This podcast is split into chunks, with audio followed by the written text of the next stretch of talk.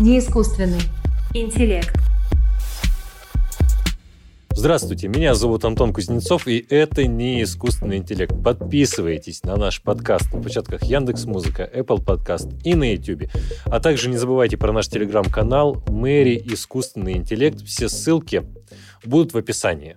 Прям точно-точно будут в описании. Проходите по ним, комментируйте, участвуйте в дискуссиях. Мы с удовольствием всегда читаем то, что вы пишете. Сегодня у нас тема э, доверия науки как фактор политической борьбы.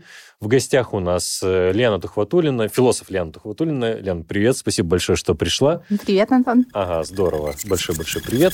Приветствую наших дорогих зрителей и слушателей.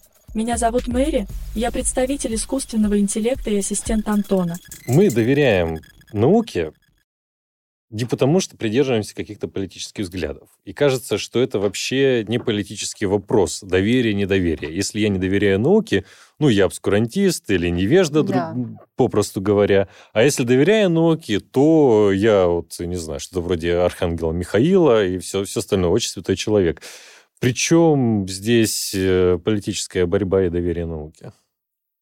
Ну, тут есть э, несколько аспектов. Ты действительно правильно заметил, что в современном мире считается, что доверие науке — это некое, некое, такая, некое свойство, которое по умолчанию присуще любому разумному человеку, рациональному, образованному и так далее. И, так далее. и не присуще неразумному, и не присуще неразумному, нерациональному, правому, консерватору э, и, и так далее, и так далее. То есть это какой-то фактор э, политической идентификации человека или, может быть, даже моральной идентификации человека в современном мире. И это, конечно, большая проблема, потому что такой взгляд э, не учитывает то, что у нас формируется достаточно большая группа людей по всему миру, в разных странах, и в странах третьего мира, и в передовых э, государствах, в передовом Западе, скажем так, да, большая группа людей, которые активно выражают недоверие науке и э, обретают определенную политическую силу.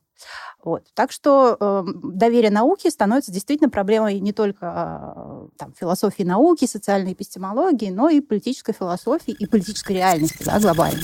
Действительно, уже довольно долгое время признак человека, развитого интеллектуально, это базирование его знаний на научных достижениях. Это вполне логично, поскольку наука стремится к объективной истине, а значит путь ее рассуждений верен. В то же время мы все слышали про британских ученых, открытия которых заставляют краснеть научное сообщество. Мне кажется, одним из качеств современного развитого человека, наравне с вышеперечисленным, должно быть умение осмысленно и критически относиться к научным достижениям. Возможно, это позволит укрепить доверие к определенным источникам. Ну а как это доверие науки участвует в политической борьбе? Можно там, ну, в качестве примера, что ли? В качестве примера есть такие исследования, они опять-таки, как сказать, достаточно ангажированы в том смысле, что ассоциируют а, рост а, э, недоверия науке с стремлением к праворадикализм, правому радикализму в политической, так сказать, сфере, mm-hmm. в политических идеологиях. Да?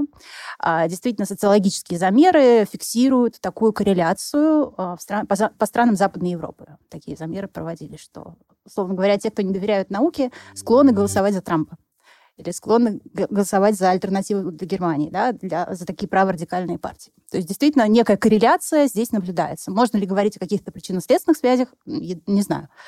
Вот. Поэтому действительно... Но можно ли говорить об ангажированности э, так, таких исследований? Потому что, э, мне кажется, это можно считать неубедительным. Mm-hmm. Во-первых, э, с той точки зрения, что любители всего правого и все такое, например, придерживались модной расовой теории, mm-hmm, mm-hmm. френологии или чего-то такого. Это были вполне консервативные вещи. И э, кажется, что то, что выгодно э, правому консерватору, будет в науке, будет им признаваться. И то же самое касается и их э, соперников, условно, либерально настроенных мыслителей, политических деятелей, когда они в отношении одних результатов науки занимают э, проактивную mm-hmm. роль. Это видно на примере там, исследований прививок, mm-hmm. гендерных исследований. И с другой стороны, это видно э, на другом материале, когда в тех же самых гендерных исследованиях подавляются исследования о различие психологическом, да, каком-то да. еще э, различии, которое индуцировано биологическими различиями, например, различием mm-hmm. полов. А, ты прав. Э, тот вопрос, который касается гендерных исследований, это вопрос о том, как научное знание, позиция внутри науки а, влияет на, так скажем, общественно-политическую реальность. Да? То есть есть действительно такая проблема, что некие темы в науке табуируются именно из-за их а, социально-политического эффекта, скажем так. Да? Ну, вот мы знаем, что после там, Второй мировой войны достаточно жестко контролировались расологические исследования в применении к человеку. Да? То есть вот, исследование человеческих рас — это некоторая такая тема, которой следует держаться подальше. Сейчас э, есть статьи на тему а, так называемая no platforming discussion, то есть дискуссия о недопуске, да, академическом недопуске, не предоставлении кафедр, а, позиций, а, там, не знаю, коллегиях журналов и право на публикацию тем, кто занимают а, так сказать, неправильную позицию в отношении того, что такое гендер, как его нужно идентифицировать. Да? То есть сторонником биологизаторского такого подхода к этому. Вот. Почему, да, сказал, казалось бы, этим людям отказывать в праве на научную дискуссию? Да? Именно потому, что у этой дискуссии есть видимые политические следствия. Да? То есть если наука обосновывает а, такую биологическую концепцию, это значит, что научное знание может лечь в основу политической программы, которая впоследствии будет ориентирована на дискриминацию тех, кто, согласно вот этой концепции, неправильно себя идентифицирует. То есть речь ага. о таких далеко идущих следствиях научного но мне, знания. Но мне кажется, в том, что ты говоришь, ты все равно э, какую-то предрасположенность да. проявляешь в да. отношении да. того, что все-таки э, раз следствием является консерватизм, то есть не консерватизм, не консерватизм, а следствием является дискриминация, то, э, скорее всего, это будет на руку неким правым консерваторам, а не да. либеральной программе. Но мне кажется, что если мы отвлечемся от того, каким образом те или иные научные исследования в качестве своих результатов могут иметь дискриминацию той или иной социальной группы, а посмотрим просто на борьбу за власть, то мы увидим, что это надо проверять эмпирически, но моя гипотеза заключается в том, что существенные разницы в плане доверия и недоверия науки между правыми и левыми, между либералами и консерваторами а, мы не увидим. И те, и те в политическом дискурсе в целях приобретения власти предпочитают э, доверяться тем группам ученым или иным группам ученым, отвергать те научные факты или иные научные факты. Да, Антон, ты прав, что здесь нельзя говорить о том, что одни ангажированы, а другие чисты, так скажем, да, абсолютно, не, абсолютно беспристрастны, да. А, безусловно, нет. И здесь очень важный такой феномен, что а, доверие науке, а, может быть, в этом публичном пространстве и не соотносится со знанием, скажем так, научных теорий, с погруженностью, да, в реальные научные исследования. Скорее, это некая такая, знаешь, как э, некая политическая такая позиция, что вот э, мы выражаем доверие ученым. Мы не склонны разбираться, но вот в приличном обществе, как сказать, прилично ученым доверять необходимо ученым, выражать некое доверие да, ученым. Вот. То есть и для либералов, э, и для левых это тоже скорее фактор самоидентификации, чем э, маркер того, что они глубже погружены в контекст научных исследований. Да? Все, что я говорю, я, друзья, я хочу сразу сказать, э, мотивировано выступлением Лианы. На, я не знаю, что это было за, была за конференция, но я посмотрел это выступление, обязательно размещу ссылку, друзья, вы можете посмотреть э, сами, убедиться, насколько интересным это было выступление. Но а, доверие разных политических, э, значит, э, структур науки, оно до тех пор э, проходит, пока не касается базовых ценностей. Ну, допустим, а, какая ценность там свободы, какого-то равенства и тому подобное. Если здесь у нас возникает э, дилемма предпочтения научного результата или ультимативной ценности, да, то уже даже либерал будет выбирать ультим... ценность, а не э, результат науки. Это вот мы видим как раз в подавлении некоторых научных исследований, а со стороны скажем так, консервативных э, людей, это мы видим э, в педалировании темы, что называется, вот э, традиционных ценностей. Mm-hmm. Да? То есть, да. Э, когда э, мы просто показываем, что здесь просто научный дискурс, он, мы вообще можем на него не ориентироваться. И это, кажется, характерно для всех политических лагерей. Да, безусловно. Здесь речь идет о том, что само научное знание, сами научные теории не сильно волнуют и тот, и другой лагерь. Да? Речь идет о неком вот таком жонглировании самим образом науки, а, а, жонглированием своим отношением к науке, да, своей позиции и так далее. То есть это скорее такой фактор политической ориентации, да, чем э, вопрос о том, кто реально проявляет больше интереса такого вот любопыт, э, как сказать, любопытствующего доверия, да, то есть вовлеченного, вот так, вовлеченного доверия э, к науке. Вот. Эм, то, о чем ты говоришь э, в отношении либералов, да, есть такой феномен науковерия, действительно, да, то есть вот это вот некая презумпция того, что что бы ученые не делали, им следует доверять. Постановку науки в качестве абсолюта также можно назвать сциентизмом. Такая позиция представляет научное знание наивысшей культурной ценностью и основополагающим фактором взаимодействия человека с миром. При этом сам сциентизм не является стройной системой взглядов, а скорее общим названием идейной позиции. Некоторые приверженцы этой философии относят к основополагающим лишь некоторые науки. Так, Резерфорд говорил, все науки делятся на физику и коллекционирование марок. Интересная позиция, но прежде чем говорить о представителях подобных течений, предлагаю определиться с терминами в их политическом смысле. Антон, есть ли какие-то вопросы в этой области? Я только сразу скажу, я не знаю, что такое либерал. Вот, честно. Да, ну условно. Ну условно, хорошо. Мы друзья. так делим. Я, вот. я, я, я, Да, вот да, да. честно, вот эти координаты либерал, левые, Да, да, да, правые, консерваторы. Мгм. Не то, что это вот, вот настолько они стали дрейфовать Мгм. сильно, хотя, конечно, вот мы можем обнаружить определенные э, якоря, вот, да, но тем не менее надо понимать, что это довольно условность. Конечно, да.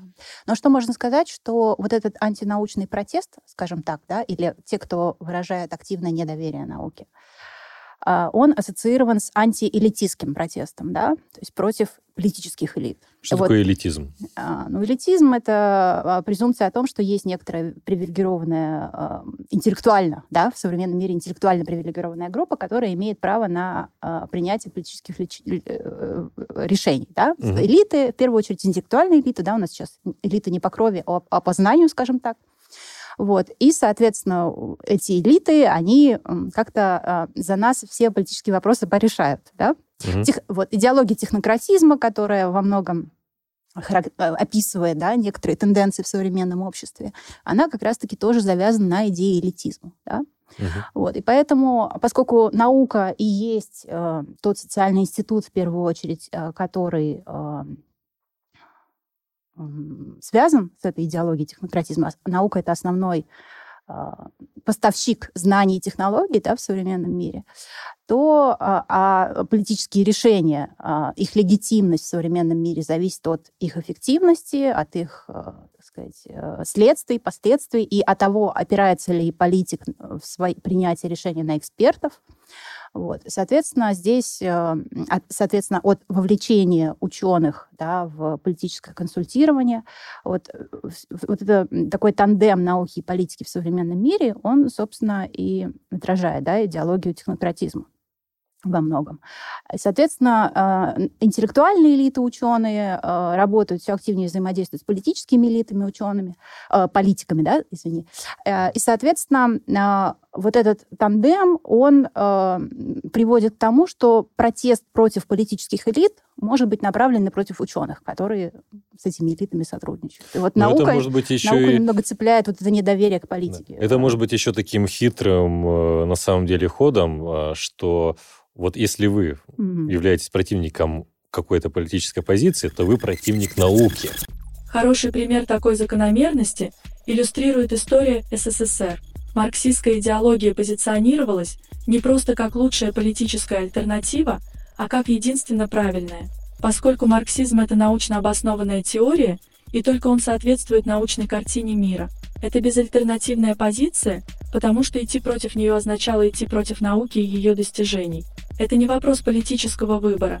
Руководствуясь такой позицией, можно набрать нешуточные обороты. Как считаете, коллеги? Вот может же это Да. в, в такую сторону развернуть, что если вы не принимаете политическую позицию X, значит, а, полити- а политическая по- позиция X это та позиция, которая наиболее полно э, э, соответствует науке, то тогда вы вообще э, негодяй вот, и достойный всяческого порицания. Бывают ли ситуации такого хорошего недоверия науке? Во-первых, нужно сказать, что презумпция доверия, она вообще противоречит э, природе научной рациональности, да, потому что наука, она вся про критицизм, про самокритику, про скепсис. Угу. Скепсис — это добродетель в науке, да, вот если мы вспомним э, Роберта Мертона, такого крупного социолога э, середины 20 века, э, у него есть э, такая статья, где он говорит о четырех базовых ценностях науки, и среди них важнейший — это организованный скептицизм. О чем эта ценность? О том, что ученый выдвигает некоторую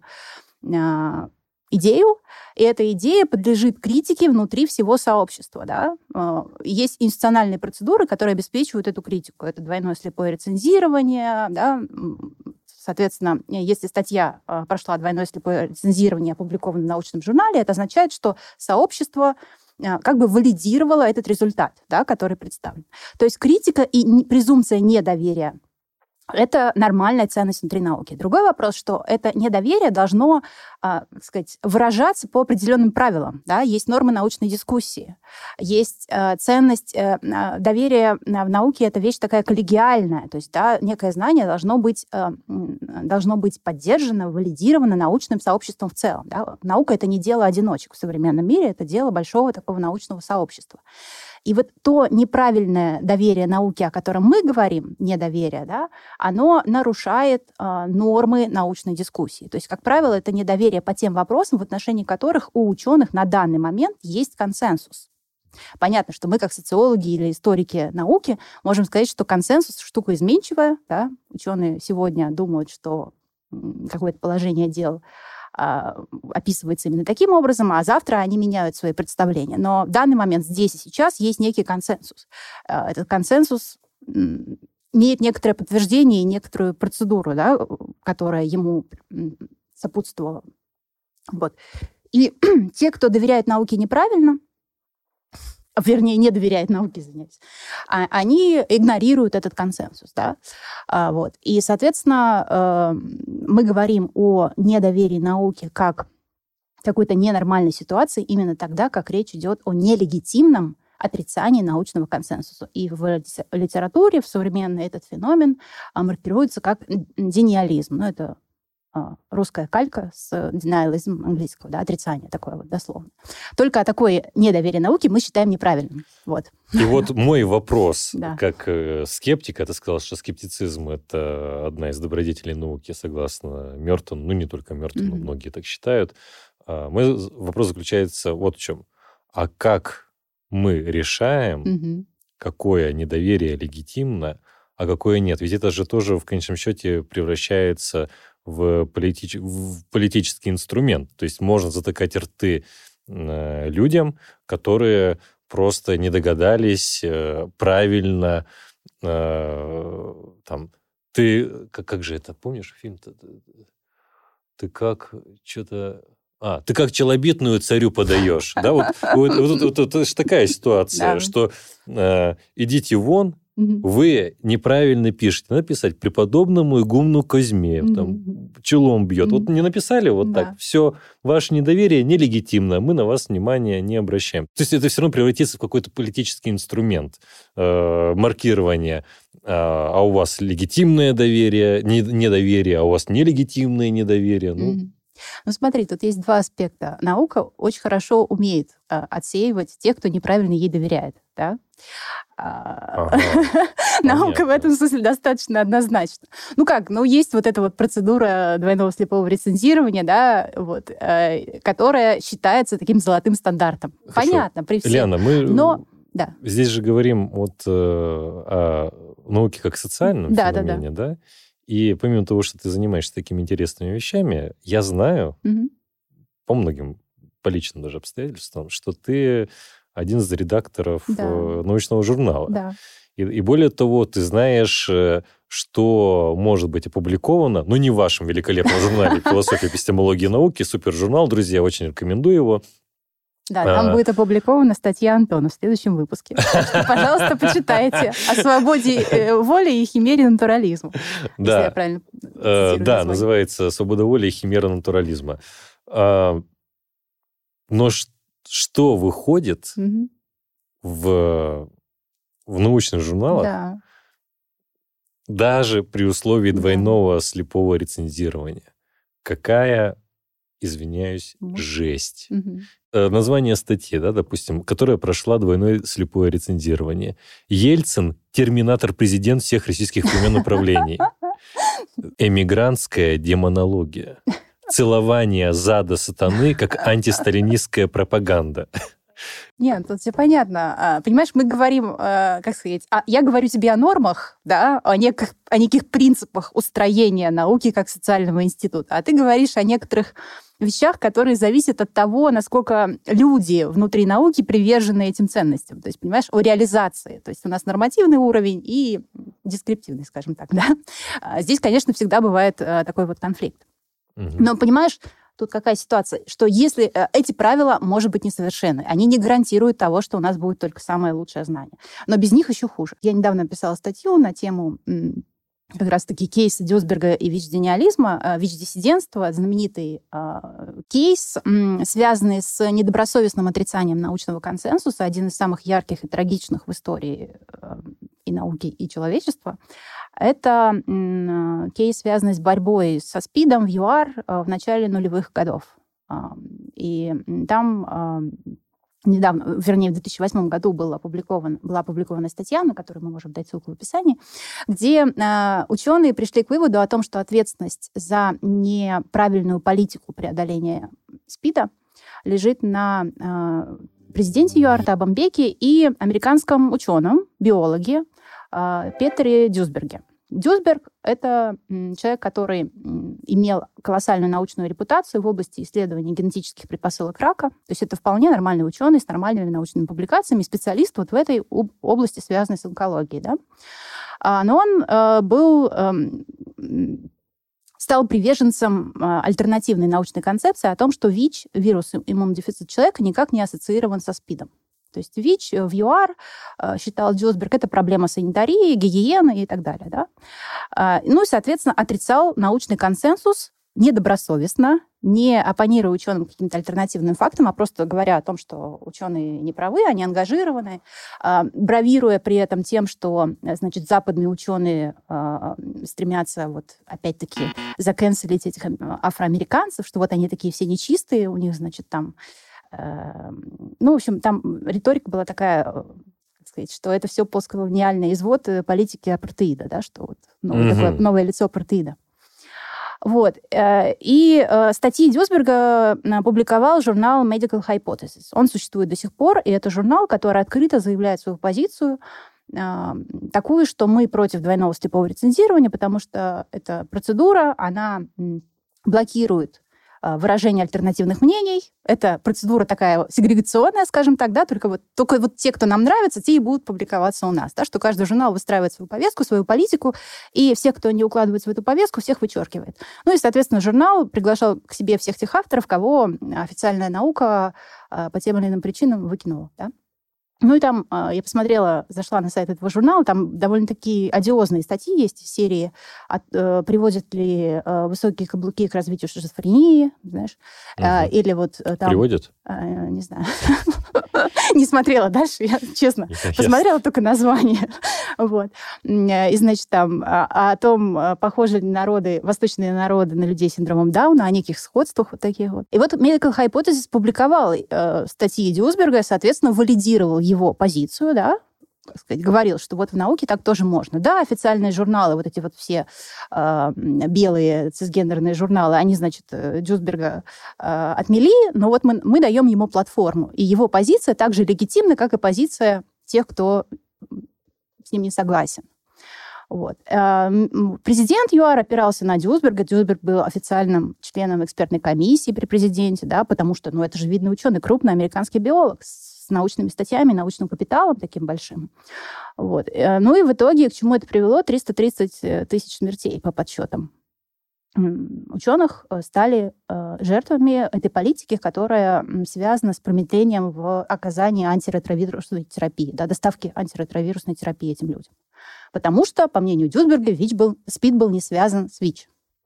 А ну, и вот, видишь, позиция журнала, но он конформистская, вот то, о чем ты говоришь, да, что вот нам не нравится, поэтому мы отказываем. Но он конформизм в данном случае привел к таким очень трагичным последствиям. Любой новый объект появляющийся в научном осмыслении, обречен порождать череду ошибок, порой трагических.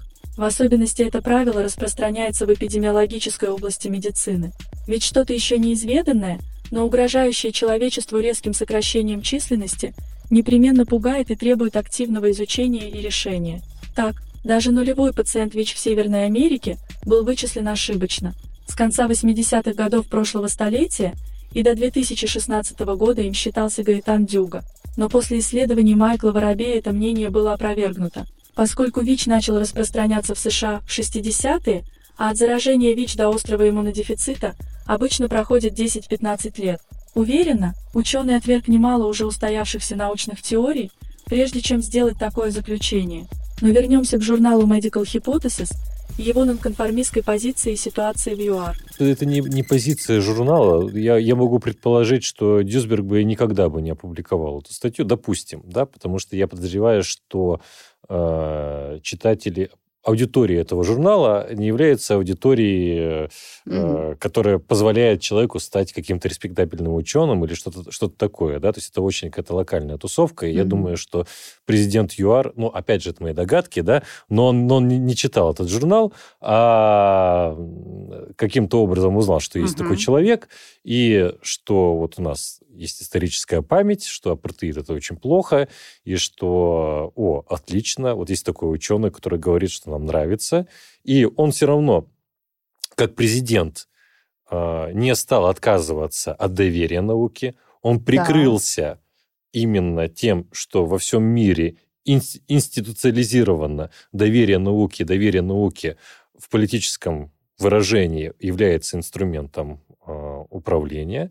И он этим воспользовался. И причем он, он этим воспользовался, да, в общем-то, вот к нему на самом деле какие могут быть претензии, как, президент, как президенту ЮАР? Потому что президент ЮАР не обязан разбираться в науке, э, да. в, в науке и для него этот ученый, этот ученый, он ничего не понимает. И я, я полагаю, что многие руководители нашей страны и других стран не знают о двойном слепом лицензировании. И очень часто э, я, к своему удивлению, среди научных экспертов различных там структур обнаруживаю людей, весьма с примечательными да. научными взглядами. Да, да, да, да. То есть, в Академии наук в том числе. Да, ну, я уж, я уж не знаю, там, я не буду говорить о каких-то персоналиях, но угу.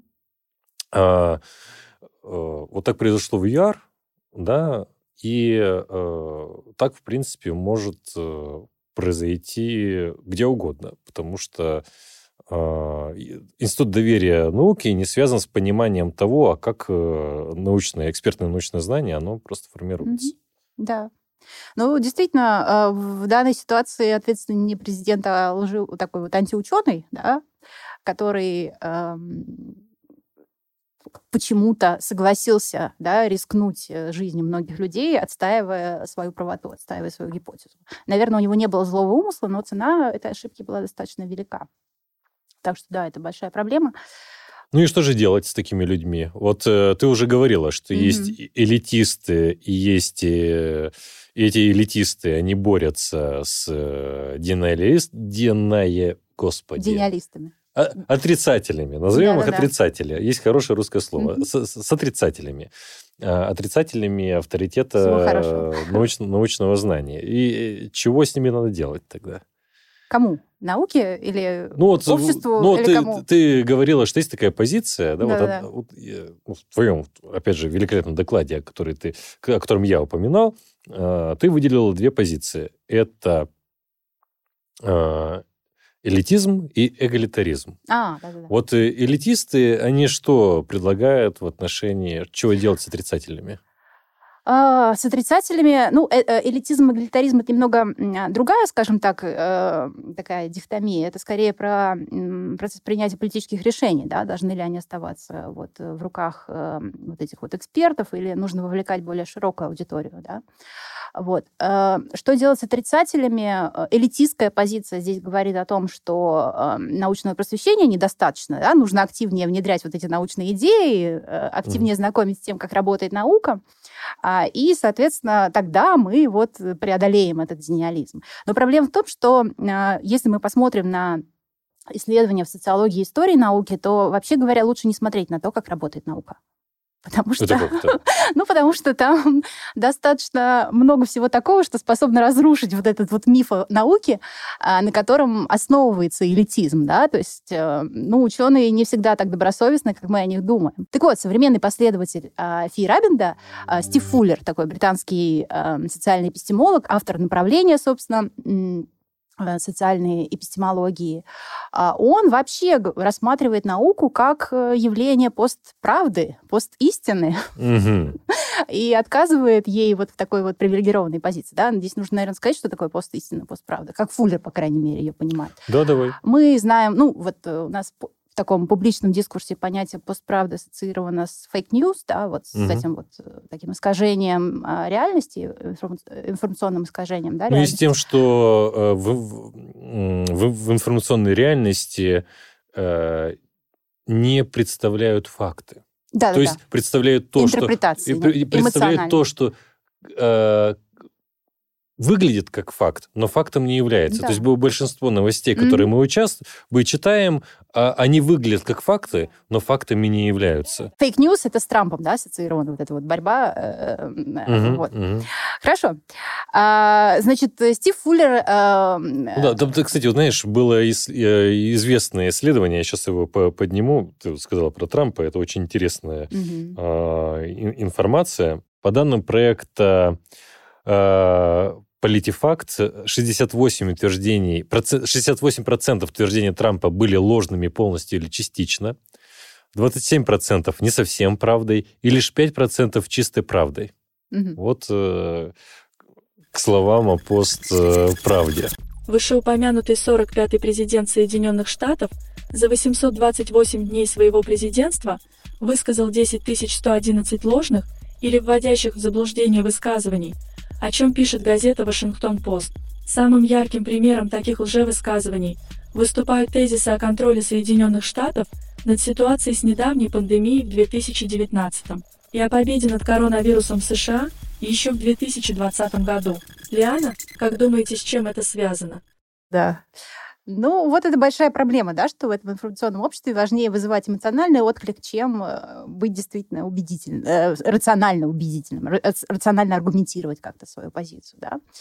Вот. Э, Фуллер э, одиозную такую идею высказывает, что наука — это явление постистины, угу постистина с точки зрения истины, вернее, да, постистина, это такое явление, которое он описывает как борьбу за установление режимов истинности вообще, что каждая из систем угу. знания, скажем так, борется за право, а, за право определять то, что считать истиной, а что считать ложью.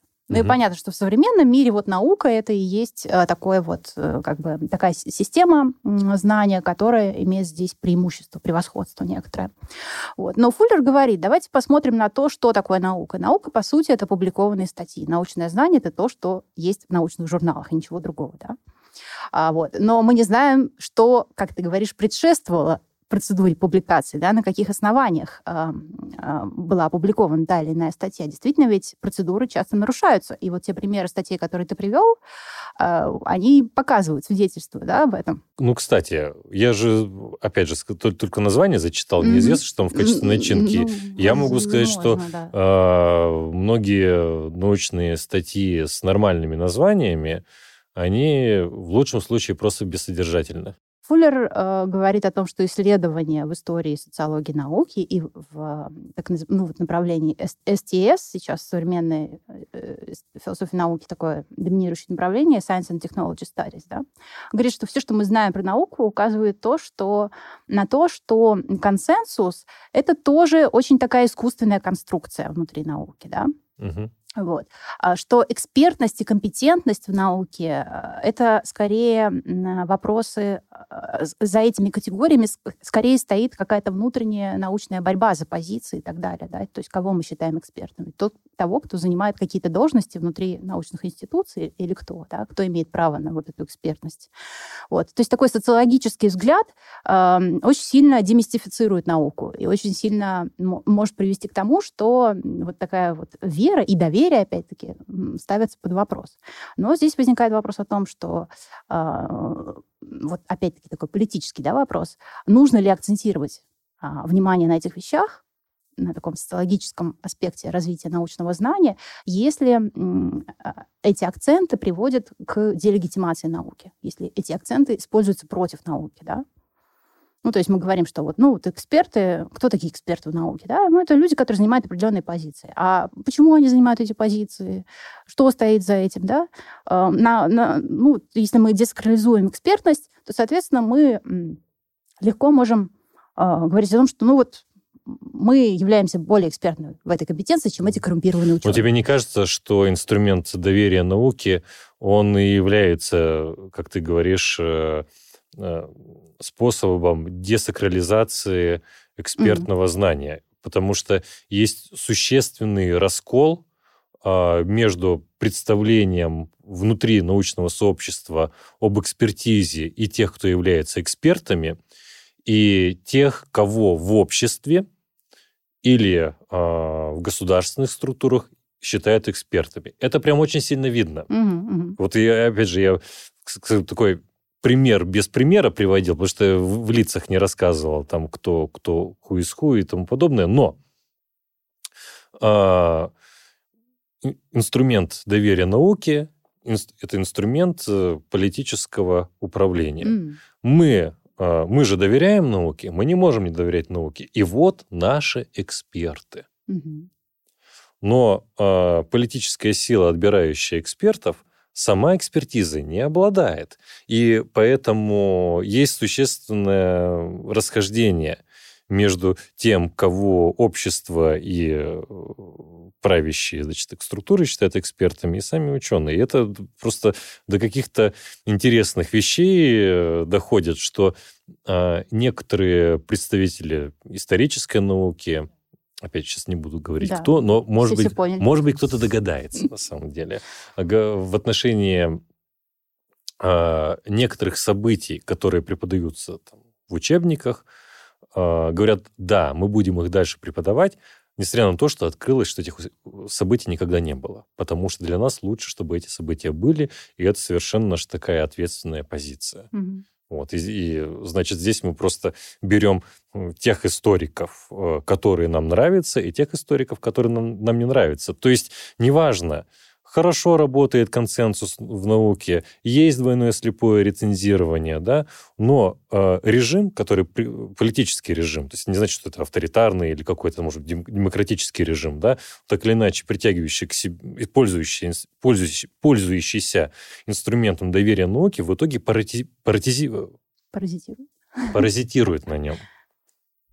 В этом же проблема. Проблема в том, что в доверии в науке, что э, по-марксистски скажу, что обладатели капитала паразитируют на науке. То есть наука это как вот религия теперь нам не очень нравится, да, то есть мы не можем говорить, вот в Писании сказано вот это, Бог подумал вот это, или мы подумали, что мы знаем, что Бог подумал, и тому подобное. Теперь вместо этого мы, мы ввиду того, что наука очень хорошо институционализировалась, да, мы теперь будем говорить, а вот ученые вот это сказали, а вот ученые вот это сказали. И это такой просто инструмент э, управления, который существует во многом параллельным курсом с консенсусом, с наукой, но по, по счастливым обстоятельствам вам совпадает.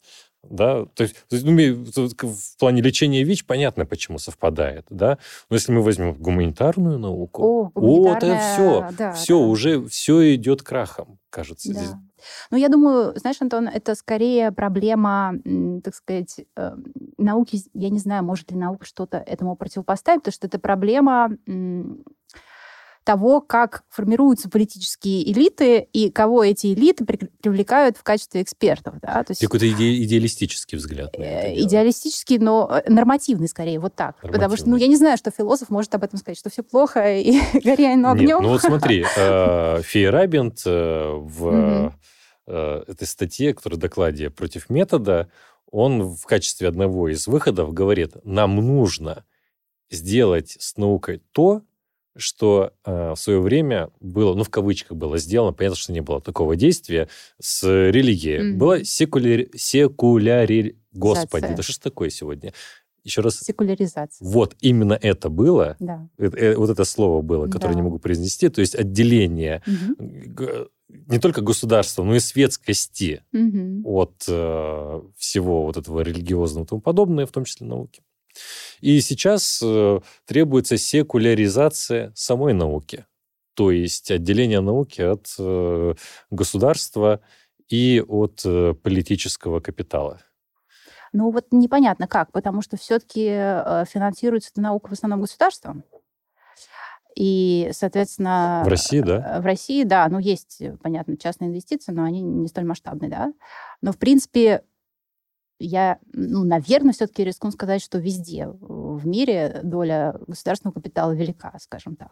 Вот. Ну, Другой воз- вопрос... Нет, нет, смотри, возьмем Стэнфордский А, университет, ну, Стэнфордский, частный, да, да, да, э, и там есть эндоумент, или как это Мгм. правильно, опять неправильно могу произнести, да, но, то есть это вот, э, в общем, такой вот э, громада такая денег, которая дается Мгм. попечителями частными. И эти попечители, они не как вот вот есть стартап, мы сейчас дадим Мгм, деньги, мы получим проценты и тому подобное. Они просто дают деньги, Да, и университет сам делайте, что решает, чё- хотите, да, да. с ним, что Да. хотите. Ну, вот. это круто. Вот, это так круто. бы везде. Да, так, так, Но- так бы везде. Но получается, что в тех обществах, в которых мы видим, что наука исключительно зависима от государства, мы, не зная, что это за государство, мы многое можем сказать об этом государстве, Да-да-да. кажется. Э, Да, тут Поэтому, может еще- быть, все-таки стоит отделить науку знаешь, от политического капитала. Стоит, стоит. Но тут вот ведь хотели бы мы Или отделить тоже идеализм? науку от политики, но вот тут вот ковид, например. Вот как тут отделить науку от политики?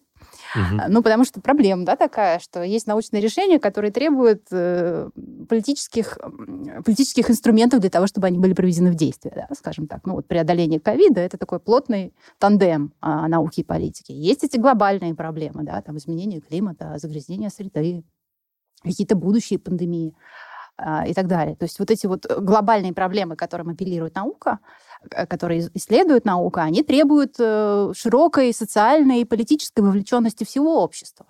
Вот. Поэтому здесь возникает вопрос о не только о целесообразности такого отделения, но и вообще о возможности такого отделения. Можно ли действительно науку, науку снова заточить в эту башню слоновой кости и не давать ученым оттуда вылезать? Так она, по-моему, никогда там и не была в этой башне. Ну, была, по крайней мере, такая э, идея, что она может там быть. Ну, нужно смотреть на нее сквозь Ну, призму. в вот нашем вот- академическом обществе это целый императив. Наука вне политики.